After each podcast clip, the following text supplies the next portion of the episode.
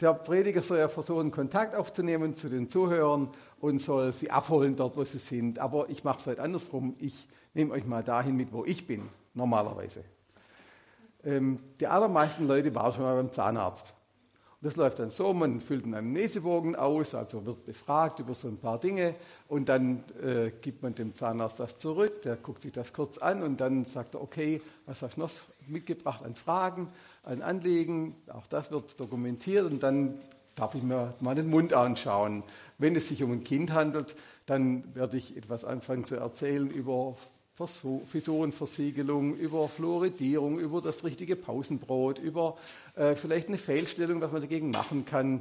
Bist du ein Erwachsener, dann erzähle ich dir nebenher so spielerisch was über den Spinat, den ich noch finde, zwischen 6 und 7 oben rechts, oder über die äh, Unnötigkeit eines Bleachings, weil du so schön weiße Zähne hast. Ähm, ich erzähle was über die Entstehung von Karies und was man als älterer Mensch vielleicht von Parodontose verstehen müsste. Das erzähle ich einfach so nebenher, weil das habe ich mal gelernt im Studium, das interessiert gar keinen, hat auch nichts mit einer Realität zu tun. Ja? Nee, ich erzähle das nur, weil es mit deiner Realität was zu tun hat. Denn sonst habe ich keine Zeit, sowas zu erzählen.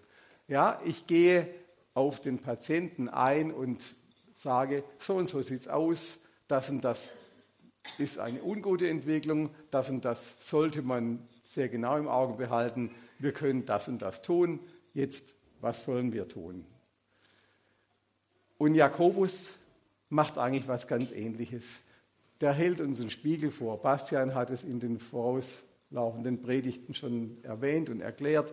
Wir schauen in den Spiegel und dann haben wir die Möglichkeit, okay, ähm, das interessiert mich nicht, was ich im Spiegel sehe. Mich interessiert überhaupt nicht, was andere Leute über mich denken. Oder ich entdecke, okay, hier gibt es etwas, das könnte man verändern, das wäre gut zu verändern und dann überlege ich Konsequenzen. Und das Wunderbare am Jakobusbrief ist, er bringt verschiedene Dinge. Wie ein Arzt bringt er eine Anamnese und eine Diagnose und eine Therapieempfehlung und dann ähm, hast du die Entscheidung, darauf einzugehen. Und Jakobus bringt dann auch die Therapieansätze wirklich auf den Punkt und sagt, das und das kannst du tun, halte dich an das, mach es so. Jakobus sagt, ihr seid ja richtig krank. Jakobus 3, Vers 13, hält sich jemand unter euch für weise und verständig, dann soll er zeigen, dass er das auch tatsächlich ist, indem er ein vorbildliches Leben führt und Dinge tut, die von Weisheit und Bescheidenheit zeugen. Wenn euer Herz aber voll ist von Eifersucht und wenn ihr selbstsüchtige Ziele verfolgt, dann prahlt nicht mit eurer Weisheit, Ihr würdet damit lügen und euch gegen die Wahrheit stellen. Eine solche Weisheit kommt nicht von oben, sondern spiegelt das Denken dieser Welt wider und ist ganz auf das Irdische ausgerichtet. Sie ist dämonischen Ursprungs. Denn wo Eifersucht und Selbstsucht herrschen, da herrscht auch Unfrieden und das Böse kann sich ungemindert ausbreiten. Jakobus spricht zu Gemeinden außerhalb von Jerusalem, das sind Gemeinden, die setzen sich zusammen aus Judenchristen und aus Heidenchristen. Und die Gemeinden leben im Spannungsfeld zwischen den Juden, die die Gemeinden verfolgen, weil sie sie als Sekte empfinden, die das, die falsche Wahrheit verbreiten, und auf der anderen Seite den griechisch geprägten Menschen, die denken, sie seien die Krönung der Weisheit das griechische Denken, die griechische Philosophie, Sophokles und Platon und Aristoteles und wen es alles gab, das sind Dinge, Leute, die bis heute einen hohen Stellenwert haben in der Philosophie. Und damals waren die gerade aktuell. Das waren die Vordenker. Und auf die haben sich die griechisch Weisen bezogen. Und der Jakobus sagt, ihr haltet euch auch für extrem weise, aber wenn ich euch angucke, dann sehe ich nur Blödsinn. Was ihr jedenfalls macht, hat nichts mit Weisheit zu tun. Was ich sehe, ist Bitterkeit und Eifersucht, Unfrieden in der Gemeinde. Er redet ja nicht von irgendwas, er redet vom Bundestag oder vom Areopag oder so, sondern er redet von der Gemeinde. Und er sagt, ihr habt eine Eifersucht im Herzen und verfolgt bittere Ziele, selbstsüchtige Ziele. Und er bringt es dann sogar auf diesen recht schlimmen Begriff dämonischer Ursprung. Er sagt, das hat mit Weisheit nichts mehr so, sondern ist Dämonie dahinter. Wieder Göttliches. Darauf kommen wir gleich noch weiter, was dagegen zu tun ist. Jakobus schreibt weiter. Woher kommen die Auseinandersetzungen unter euch? Woher die Streitigkeiten? Kommen sie nicht daher, dass ihr in euch selbst, dass in euch selbst ein Kampf tobt? Eure eigensüchtigen Wünsche führen einen regelrechten Krieg gegen das, was Gott von euch möchte. Ihr tut alles, um eure Gier zu stillen und steht dann doch mit leeren Händen da. Das sind keine Schönheitsfehler mehr. Die Auseinandersetzung und Streiterei in der Gemeinde erfüllen für Jakobus die Begriffe Kampf und Krieg gar. Und dahinter steht die eigene Gier. Die Gier im Herzen, die haben will und mit nichts zufrieden ist. Und Basti hat es in der ersten Predigt, in der zweiten Predigt, glaube ich, mal gebracht, das Schma Israel, dieser Glaubensausruf des Volkes Israel, den die Juden in ihrer DNA drin haben. Höre Israel, der Herr ist Gott, der Herr allein. Und dann, du sollst den Herrn, deinen Gott, lieben mit deinem ganzen Herzen, mit deiner ganzen Seele, mit deiner ganzen Kraft. Davon ist nichts mehr da. Dieses Schma Israel ist offensichtlich in Vergessenheit geraten. Er fragt, gilt das denn für euch nicht mehr? Ja, ihr habt euch emanzipiert. Und das ist eine schleichende Vergiftung. Ihr driftet vom Eigentlichen weg. Und es kommt noch besser. Ihr seid bereit, über Leichen zu gehen. Ihr seid erfüllt von Neid und Eifersucht aber nichts davon bringt euch euren Zielen näher. Ihr streitet und kämpft und trotzdem bekommt ihr nicht, was ihr wollt, weil ihr euch mit euren Anliegen nicht an Gott wendet. Und wenn ihr euch an ihn wendet, werden eure Bitten nicht erhört, weil ihr in verwerflicher Absicht bittet. Das Erbetene soll dazu beitragen, eure selbstsüchtigen Wünsche zu erfüllen. Ihr Treulosen, wie eine Ehebrecherin den Bund mit ihrem Mann bricht, so brecht ihr den Bund mit Gott. Ist euch denn nicht bewusst, dass die Freundschaft mit der Welt Feindschaft gegen Gott bedeutet? Wer also ein Freund der Welt sein will, erweist sich damit als Feind Gottes. Das sind heftigste Vorwürfe. Ihr werft alles, aber auch alles über Bord, was eure jüdischen Vorfahren geglaubt haben. Und in einem selbstherrlichen Streit schreckt ihr nicht vor Mord zurück. Und dann beklagt ihr euch, dass nicht alles so eintritt, wie ihr es gern wolltet. Beklagt euch bei Gott, aber eure Klage kommt aus einem anmaßenden Herzen voller Gier und ihr verbrüht euch mit dem Dämonischen. Ja, es ist eine Perversion. Ihr vertauscht die Freundschaft mit Gott, den Bund mit Gott vertauscht ihr mit einer Freundschaft mit der Welt und das ist Feindschaft gegen Gott. Mitten in die Vorbereitung auf diesen äh, Text kommt die Nachricht von unserem Bundespräsidenten, der äh, dem Ayatollah-Regime in Teheran zu 40 Jahren islamischer Revolution äh, gratuliert. Manchen stößt das etwas komisch auf und sie sagen, ja, Moment mal, wie kann ich so einem Regime gratulieren? Dieses Terrorregime in Teheran steht für hunderttausendfachen Mord, für den allerschlimmsten Antisemitismus, für Unfrieden, für Terrorismus in der ganzen Welt.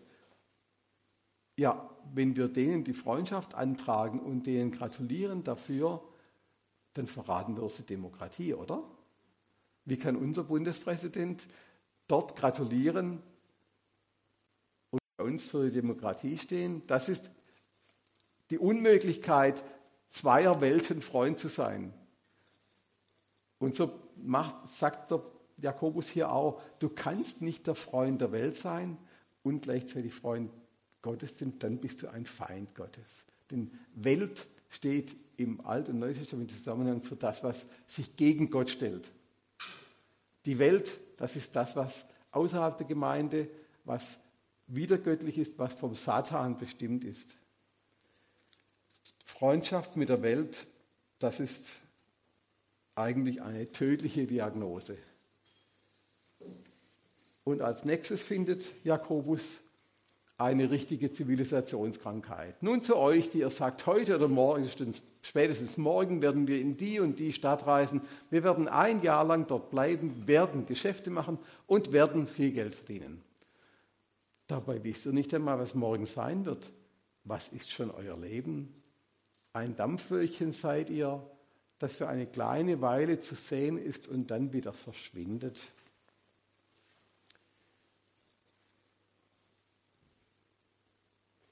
Doch was macht ihr? Ihr rühmt euch selbst und prahlt mit euren überhöblichen Plänen. Alles Rühmen dieser Art ist doch verwerflich. Nennen wir es Machbarkeitswahn, Selbstüberschätzung, Egozentrik oder wie auch immer. Diese Verse beschreiben, ich nehme nochmal den ersten Teil, ähm, diese Verse beschreiben, ähm, dass der Mensch, der im Mittelpunkt steht, die eigentliche Orientierung verliert selber groß sagen, Dreijährige, und wollen alles selbst in die Hand nehmen. Sie wollen nicht mehr gefüttert werden, sie wollen nicht angezogen werden, sie wollen einfach selber groß sein. Ähm, ich werde, wir werden, spätestens morgen, wir werden ein Jahr lang, wir werden Geschäfte machen, wir werden viel Geld verdienen. Ich werde, ich mache. Das kenne ich aus dem Kindergarten. Schon vor 50 Jahren war es ein Privileg, wenn man Geburtstag hatte, durfte man der Bestimmer sein. Ganz toll. Man durfte sagen, äh, was jetzt gespielt wird und so weiter, welches Lied heute gesungen wird, wer neben der Kindergärtnerin oder auf ihrem Schoß sitzen durfte. Und das alles durfte man am Geburtstag bestimmen. Heute hat man daraus ein perfides pädagogisches Prinzip gemacht. Kinder durften nach dem Einstein-Konzept in die Kita gehen, dürfen den ganzen Tag super machen, was sie wollen, essen, wann sie wollen, was sie wollen, äh, was sie essen wollen, dürfen äh, spielen, was sie wollen, dürfen basteln oder auch nicht, dürfen nach draußen gehen, jederzeit, wann sie wollen, ob sie mit Anorak rausgehen oder ohne, ob sie mit Gummistiefeln rausgehen oder ohne. Das dürfen Kinder heute alles selbst bestimmen, denn sie sollen sich hier ganz frei entfalten. Was kommt dabei raus? Chaos und kleine Tyrannen. Ja, wir erziehen die Kinder in die Orientierungslosigkeit und halten das für ein tolles pädagogisches Prinzip. Gut, ich überziehe vielleicht ein bisschen, aber ich möchte ja auch ein bisschen Leuten auf die Füße treten, äh, dass ihr nachher ins Gespräch kommt oder äh, euch darüber auseinandersetzt, äh, was eigentlich mit euren Kindern im Kindergarten gemacht wird. Das steckt in uns allen drin. Wir wollen machen, wir wollen selber machen. Wir wollen, also Männer fragen nicht nach dem Weg, ist ja das gängige Modell.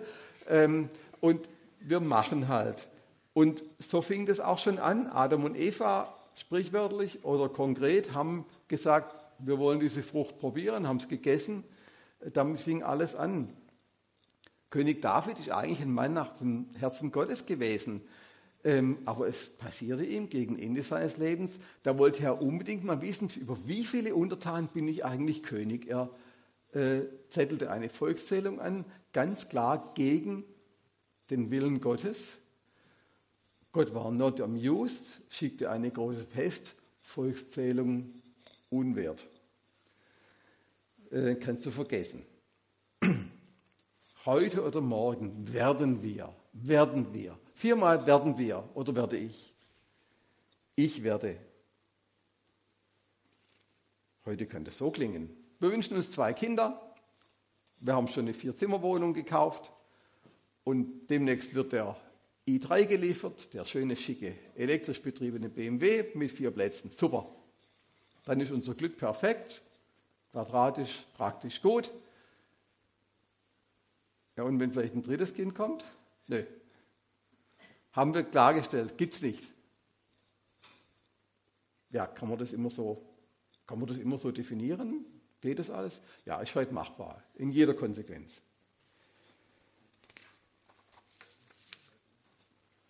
Anderes Beispiel. Es gibt Menschen, die regelmäßig feststellen, dass am Ende des Geldes noch so viel Monat übrig ist. Und es gibt Christen, die sich eigentlich fest vorgenommen haben, äh, aber auf dem Fragebogen sowas Richtung Spenden. Ich will einen recht, recht guten, ja, guten, vertretbaren, einen immerhin messbaren Teil meines äh, Einkommens an die Gemeinde geben. Und die dann immer am Ende des Monats feststellen, also nächsten Monat muss es dann schon klappen. Diesen Monat hat es nicht geklappt. Ob Gott so einen Plan gut findet? Wir wollen eine Familie mit Kindern haben, aber spätestens, allerspätestens nach vier Jahren gehe ich wieder in meinen Beruf, sagt die Frau. Dann habe ich genug von Windeln und kleinen Kindern und so. Ich habe ja schließlich eine Ausbildung, ich habe vielleicht sogar studiert. Dann gehe ich zurück in meinen Beruf, basta. Das kann man ja als Eheleute diskutieren. Aber fragen wir vorher auch, ob das Gottesplan für uns als Familie ist? Welche Rolle spielen wir unseren Kindern gegenüber in dieser Gesellschaft? Ich möchte euch einfach ein bisschen hinterfragen, weil ich denke, dass äh, wir an vielen Stellen dem Mainstream folgen und sagen, Familienplanung, das ist doch unser Ding, das fängt mit mein Bauch gehört mir an und geht dahin, dass wir die Zahl der Kinder, dass wir die Empfängnismöglichkeit irgendwo streng regulieren, nach zwei Kindern Samenstrangunterbindung, damit wirklich nichts mehr passiert oder so ähnlich. Glaubt ihr, dass das wirklich immer im Einklang mit Gottes Planungen stehen würde? Die Schwester meiner Frau hatte drei Kinder dann kamen noch mit einem Abstand zwei weitere Kinder und über einen, nach einem kurzen Ups kamen sie später zu dem Ergebnis, es war eine Dreingabe. Es hat Gott einfach gefallen, uns zu beschenken mit diesen beiden Kindern. Wir hatten das nicht geplant. Wir wollten das eigentlich nicht. Wir hatten die Familienplanung abgeschlossen. Aber sie haben sich positiv dazu gestellt und nicht alles vorher abgeriegelt. Jede Art von Selbstherrlichkeit und sich verschließen Gottes Plänen gegenüber ist höchst gefährlich, denn es nimmt Gott seine Autorität. Wenn ich entscheide, ob und in welchem Umfang ich mich in der Gemeinde einsetze, welchen Stellenwert die Gemeinde hinter allem anderen einnimmt, dann muss ich mir den Spiegel von Jakobus vorhalten lassen, was bestimmt dich? Ist es dein Bauch? Oder etwas deftiger deine Gier? Oder fragst du auch mal wirklich in Ruhe, in der Stille, Herr, was ist dran? Wo soll ich meine Kraft einsetzen? Social Media oder Gemeinschaftsgruppe in der Gemeinde? Streamingdienst oder Gottesdienst? Workout oder Gemeindewerkstatt? Man könnte da die Liste noch sehr, sehr lange fortsetzen. Ich lebe gerade in einem Rechtsstreit mit einer säumigen Mieterin. Ähm, meine Rechtsanwältin hat mir vorgeschlagen oder sehr empfohlen, diesen Rechtsstreit zu führen, weil er nur gut ausgehen kann für mich. Inzwischen ärgere ich mich, dass ich seit zwei Jahren mich damit befasse. Der Streitwert ist längst durch die Gerichtskosten überzogen. Und ich weiß, ich habe nicht vorher überlegt, soll ich das machen oder soll ich sagen, komm, vergiss es.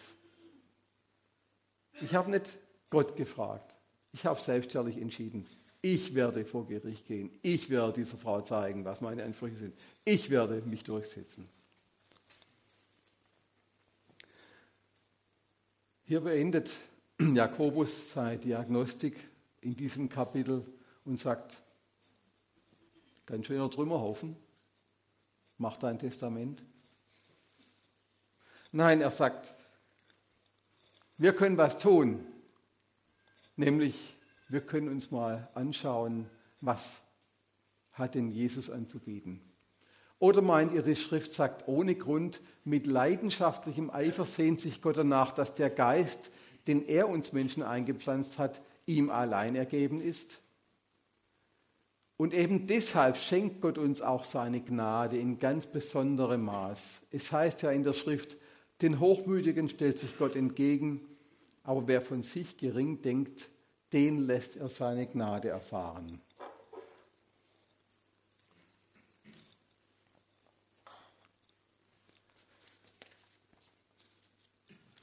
Gott hat doch selbst das allergrößte Interesse daran, dass unser Leben gelingt. Er will uns doch nicht kaputt machen. Er will, dass wir als Einzelne und als Gemeinde unsere Krankheiten erkennen und in die Therapie gehen. Und er selbst hat alle Voraussetzungen für eine gute Heilung, eine völlige Wiederherstellung, Restitutio ad integrum, also bis hin zum völligen ursprünglichen hat er geschaffen. Er zerbricht den Teufelskreis aus Selbstzentrierung und Gier. Und wie geht das konkret? Ordnet euch daher Gott unter und dem Teufel widersteht, dann wird er von euch ablassen und fliehen. Sucht die Nähe Gottes, dann wird er euch nahe sein. Wascht die Schuld von euren Händen, ihr Sünder. Reinigt eure Herzen, ihr Unentschlossenen. Klagt über euren Zustand, trauert und weint. Aus eurem Lachen muss Traurigkeit werden, aus eurer Freude Bestürzung und Scham. Beugt euch vor dem Herrn, dann wird er euch erhöhen. Ein Prinzip, was sich durch die gesamte Bibel zieht. Ordne dich Gott unter, beuge dich vor ihm, lass dir was sagen, dann wird er dich erhöhen, dann holt er dich aus dem Dreck heraus. Wir müssen uns entscheiden.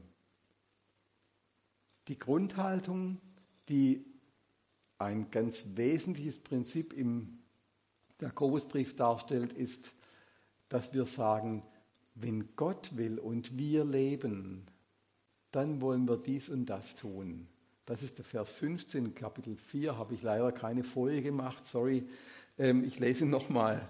Ähm, wenn der Herr will und wir leben, werden wir dies oder das tun. Man spricht auch von der Conditio Jacobi oder sagt, wir leben Subconditione Jacobae, noch ein bisschen geschraubter. Egal, dieses Prinzip, wenn Gott will und wir leben. Manche ganz frommen, die sagen das vor jedem Satz. Also ich gehe jetzt zum Rewe und wenn Gott will und ich lebe, finde ich dort auch einen Liter Milch. So äh, direkt muss man es nicht plakativ sagen, aber im Hintergrund sollte das als Cantus Firmus in meinem Leben immer drin sein, dass ich nicht sage, ich werde morgen das und das tun und das gelingt auch, sondern wenn Gott will und ich lebe, dann tue ich morgen das. Und dann gelingt es ja auch, denn wenn Gott das will, dann gelingt es. Das ist eine ganz andere äh, Grundhaltung, in der Menschen, die dem Jakobus hier folgen, ihr Leben angehen. Ähm, Petrus und Johannes, nach der Auferstehung Jesu und seiner Himmelfahrt, haben sie in den Straßen Jerusalems verkündet, der Herr ist auferstanden. Oh, sagt die Pharisäer, was machen denn die da? Haben die gecasht, verhaftet, vor den Hohen Rat gebracht und gesagt, never ever, lasst dies, ihr dürft es nicht mehr erzählen, ihr hängen euch auf, wir bringen euch in Schwierigkeiten. Es geht aber. Was machen die zwei? Gehen raus. Der Herr ist auferstanden. Er ist wahrhaftig auferstanden. Die werden wieder eingesammelt vor den Hohen Rat. Seid ihr doof? Habt ihr das nicht begriffen? Und dann sagen die, was sagen die beiden? Man muss Gott mehr gehorchen als den Menschen. Jetzt habt ihr es. Ja, dann wussten sie was sie sagen sollten. Sie haben sie machen lassen. Das war gut. Ähm, der Heilige Geist lehrt mich, Gott Herr sein zu lassen. Das haben die beiden gemacht, Johannes und Petrus. Die haben gesagt, wir können doch den Menschen nicht gehorchen. Wir müssen doch Gott gehorchen, sonst gelingt doch unser Leben nicht. Die beiden hatten erlebt einen Herrschaftswechsel. Die hatten ihren Herrn gefunden. Er hat sie berufen und sie haben ihn angenommen. Sie hätten ja davonlaufen können.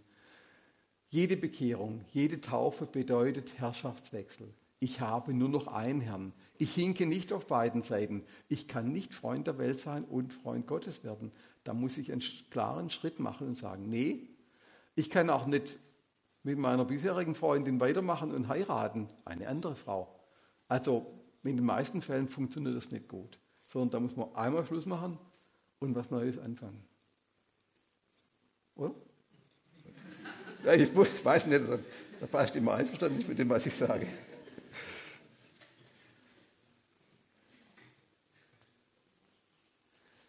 Immer wieder stehen wir in der Versuchung, nicht das zu machen, was Gott will. Der König David, den ich vorher mal in schlechten Beispiel erzählt habe, der hatte auch gute Zeiten. Der hat es zum Beispiel fertiggebracht, den Saul, der ihn verfolgt hat, der ihn nach dem Leben getracht hat, äh, in einer Situation im Leben zu lassen, obwohl er problemlos ihn hätte meucheln können. Und er sagt, ich kann doch unmöglich den Gesalbten Gottes erschlagen. Kann ich nicht machen. Ja? Er wusste genau, auf welcher Seite er steht.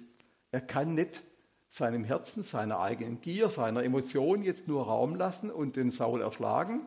Seine Freunde hätten das gewollt, sondern er sagt, nee, ich will Gott gehorchen. Ich muss Gott gehorchen, nicht euch. Jesus selbst, er hängt am Kreuz. Die Qual ist bestialisch, schrecklich, nicht auszudenken. Wir können uns das gern vor Ostern noch mal ein bisschen genauer zu Gemüte führen, was das war. Und dann kommen ein paar sagen, weißt du was, steig einfach runter. Steig doch einfach runter. Du kannst es doch. Jedenfalls glauben wir das. Und dann glauben wir auch richtig an dich, wenn du runtersteigst. Ja, das wäre ein Spaß gewesen. Das wäre in der Tagesschau gekommen. Und was macht Jesus? Er stirbt qualvoll weiter weil er seinem Gott gehorcht. Zu unserem Nutzen. Denn sonst wäre es ganz anders gelaufen. Wären wir alle nicht hier sonst. Wascht die Schuld von euren Herzen, von euren Händen. Reinigt eure Herzen. Das heißt, die Schuld von den Händen waschen ist das sündige Verhalten beenden. Das, was Gott nicht gefällt, beenden. Aufhören damit. Wie ist es in meinem Umgang mit Internet, mit Sexualität, mit Geld, mit dem Wunsch nach Anerkennung, mit Machtstreben, mit Drogen? Alles Dinge, die mein Herz besetzen wollen und den Thron, den eigentlich Jesus beansprucht, einnehmen. Reinigt eure Herzen. Guckt, was hat in eurem Herzen wirklich Platz. Du kannst nicht zwei Herren dienen. Jesus und dem Mammon? Geht nicht. Die Götzen gehören raus, ihnen die Tür weisen. Konsequent und gegen den Trend um uns herum, das ist Reinigung der Herzen. Und Jakobus gibt uns da einfach auch ein praktisches Beispiel mit, wie wir anfangen können. Redet nicht schlecht übereinander, Geschwister. Wer schlecht über seinen Bruder redet oder seinen Bruder verurteilt, der redet damit schlecht über das Gesetz und verurteilt das Gesetz, das ein solches Verhalten untersagt. Und wenn du das Gesetz verurteilst, spielst du dich als sein Richter auf, statt es zu befolgen. Dabei gibt es doch nur einen Gesetzgeber und nur einen Richter, den, der die Macht hat zu retten und der die Macht hat, dem Verderben preiszugeben. Du aber Wer bist du, dass du über deine Mitmenschen zu Gericht sitzt? Redet nicht schlecht übereinander. So fängt Mobbing an. Und am Ende gibt es Mord und Totschlag. Diese Anweisung hier könnte man auch früher einsortieren in meine Predigt, wo es heißt, ihr seid ja krank, ihr redet schlecht übereinander. Nein, ich habe es bewusst da gesagt, weil es ein ganz konkreter, kleiner Anfang ist, den man heute, sofort, nachher beginnen kann, dass man über den anderen Gutes redet. Über den Dritten, der jetzt gerade nicht da ist, sagt, das ist doch Gottes Kind, das ist ein Abbild Gottes, den will ich doch jetzt nicht schlecht machen. Das beleidigt doch Gott.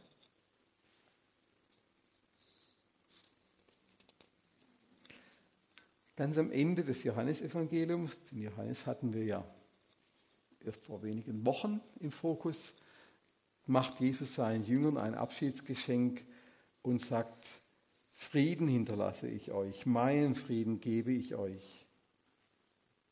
Nicht wie die Welt gibt, gebe ich euch. Meinen Frieden gebe ich euch.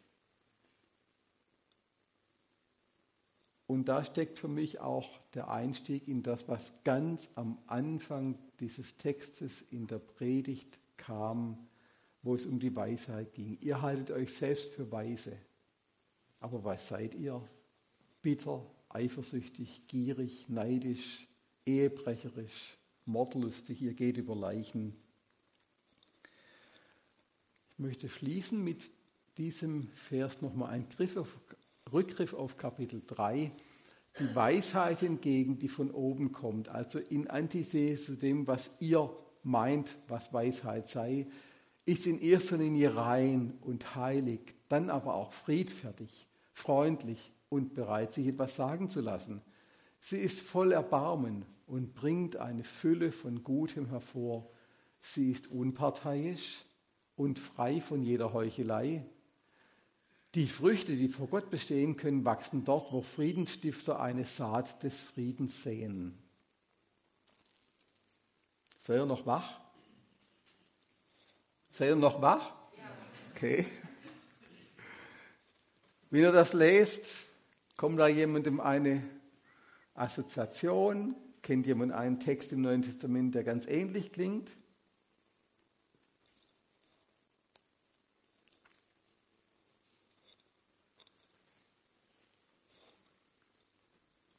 Das ist jetzt Paulus. Die Liebe ist, ist, langmütig und freundlich. Die Liebe eifert nicht. Die Liebe treibt nicht Mutwillen. Sie bläht sich nicht auf. Sie verhält sich nicht ungehörig. Sie sucht nicht das Ihre. Sie lässt sich nicht erbittern. Sie rechnet das Böse nicht zu. Sie freut sich nicht über die Ungerechtigkeit. Sie freut sich aber an der Wahrheit. Sie erträgt alles. Sie glaubt alles. Sie hofft alles. Sie duldet alles. Das ist die Liebe, die Zwillingsschwester der Weisheit. Und ich würde gern euch entlassen in eine Zeit der, des Nachdenkens mit diesem Auftrag. Die Früchte, die vor Gott bestehen können, wachsen dort, wo Friedensstifter eine Saat des Friedens säen. Der Jakobus selber war auch ein Friedensstifter. Es gab eine Situation, wo die Gemeinde in Jerusalem drohte auseinanderzubrechen, wo es riesigen Streit gab. Und dann hat er die Emotionen und die, die Leute zusammengebracht und hat mutig und klar auf wenige Punkte gebracht, was wesentlich ist und was gilt. Und hat somit ein Stück Ordnung geschaffen, er hat Frieden gestiftet und ich denke, dass wir in Richtung Frieden ganz viel tun könnten. Der letzte Vers in, im Jakobusbrief im Kapitel 5, der heißt, wer einen Sünder von seinem Irrweg zurückholt, wird dessen Seele vor dem Tod treten und bewirken, dass diesem Menschen die vielen Sünden, die er begangen hat, vergeben werden wenn der Jakobus das an das Ende seines Briefes setzt, dann ist das das, was er will, was den Leuten am längsten nachhalt, wie so ein Echo nachgeht. Ein Menschen von seinem Irrweg zurückholen, zu Gott bringen, das ist Frieden stiften in seiner Höchstform. Christus ist für uns gestorben, als wir noch Feinde waren. Das war Friedensdienst. Das war Friedenstiften. Deswegen besingen wir ihn als den Friedefürst. Und ich bitte euch, nehmt euch fünf Minuten Zeit, denkt mal drüber nach, ähm, was kann ich tun? Wo lebe ich selbst im Unfrieden und wo wäre es konkret möglich, tatsächlich jetzt sofort und spätestens morgen Frieden zu stiften?